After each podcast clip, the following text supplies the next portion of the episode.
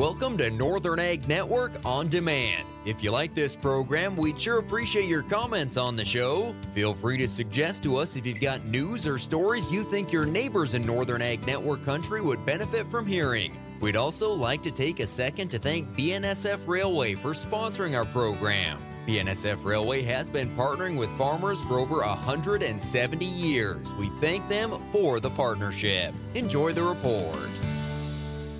Hello, everyone. Brett McCray here with your noon market report on the Northern Ag Network.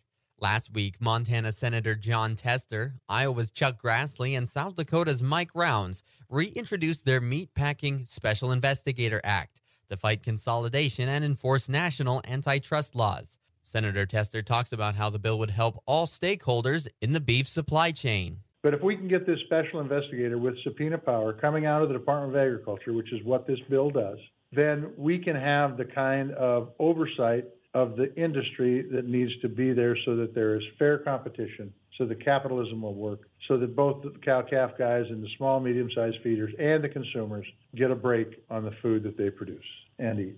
The bill would create the Office of the Special Investigator for Competition Matters within the USDA.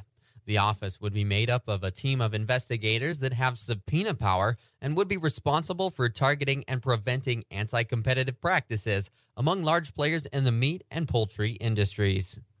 As the transmittal deadline approaches for lawmakers at the Montana State Legislature in Helena, legislation has been introduced that could accompany the process as the Fish and Wildlife Service looks to delist grizzly bears. One bill up for debate this week is Senate Bill 295. Senior Director of Government Affairs for the Montana Farm Bureau, Nicole Rolfe, explains. And this is the one that will put into code how Fish, Wildlife, and Parks will manage the grizzly bear after delisting. And um, we're really excited to be able to support that bill. We'll be back with more ag news after the break. Building an active and wholesome lifestyle involves taking small but mighty steps to achieve that goal. Beef contains essential nutrients like protein iron, zinc, and B vitamins that help in fueling each little step. So take a step toward your goals with beef. Achieve more with beef. Learn more about beef's essential nutrients at beefitswhatsfordinner.com. Funded by beef farmers and ranchers. The American Sheep Industry Association announced this week that eight shearers and two mentors will receive funds through the association's Shearer Grant Program. Grant recipients were chosen by members of a select committee from ASI's Wool Council. The program, first introduced in 2022, will provide 1500 to each developing shearer to help cover the cost of equipment and other expenses as they work toward improving their shearing skills. Shearers will receive $500 at the beginning of the program and work with a mentor to gain confidence and improve shearing quality and speed. At the completion of the program, the shearers will receive $1,000 Shearing mentors will earn 1500 to help cover the costs accumulated while mentoring students. Students selected for the 2023 program from Northern Ag Country include Todd Dixon and Dakota Wilson of Montana. The American agriculture sector posted its best export year ever in 2022. USDA says international sales of America's farm and food products reached $196 billion. Final trade data from the U.S. Commerce Department showed U.S. ag exports increased 11% or $19.5 billion from the previous record set in 2021. Sales in seven of the 10 countries set new records. The top U.S. commodity exports in 2022 were soybeans, corn, beef, dairy, cotton, and tree nuts. Having your voice heard is a driving force behind being a Montana Farm Bureau member. The state's largest general agricultural organization provides plenty of opportunities to visit with elected officials this month. Whether attending Calling on the Capitol in Helena or the American Farm Bureau's Issues Advisory meetings in Washington. The world is run by those who show up, so come to Helena to testify or testify virtually. Visit MFBF.org. Montana Farm Bureau. We care for the country. The cattle market is all green heading into Monday afternoon as traders are feeling very bullish about this market. Last week, cash cattle trade was $254 on a dress basis, $4 higher than the previous week's weighted average, and live cattle mostly between 160 to 161, $1.50 to 250 higher than the previous week. March feeder cattle up 75 cents at 187.15. April up 82 at 191.50. April live cattle up a dollar and 5 cents at 165.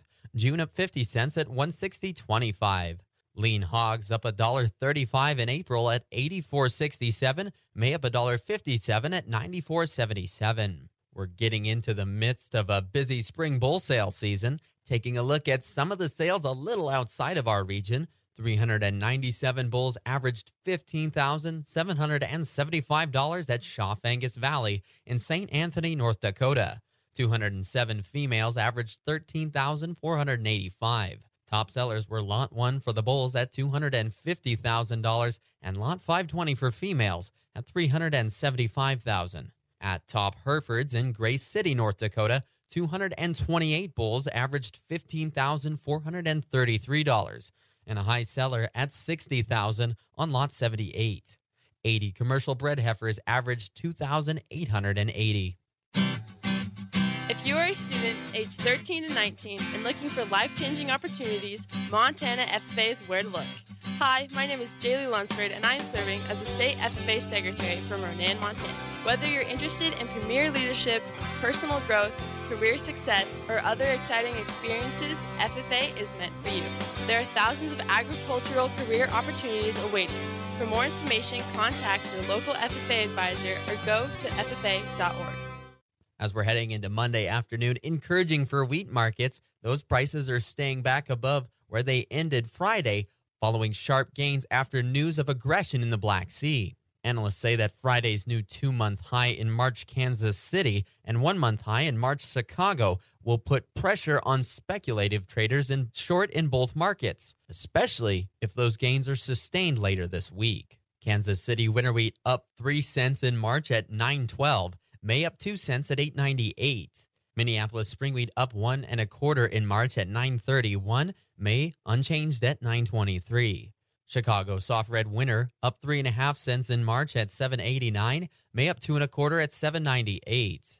March corn up three cents at 683. May up two and three quarters at 681. Soybeans down three and a half cents in March at 1539. May down a penny at 1532. So far today, out in Portland, 12 Pro winter wheat is up 4 to 14 cents from 1038 to 1058 at export terminals.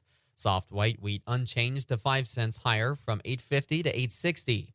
Cash bids for 14 Pro spring wheat up a quarter penny to 6 cents from 1008 to 1016. On the Northern Ag Network, I'm Brett McCrae.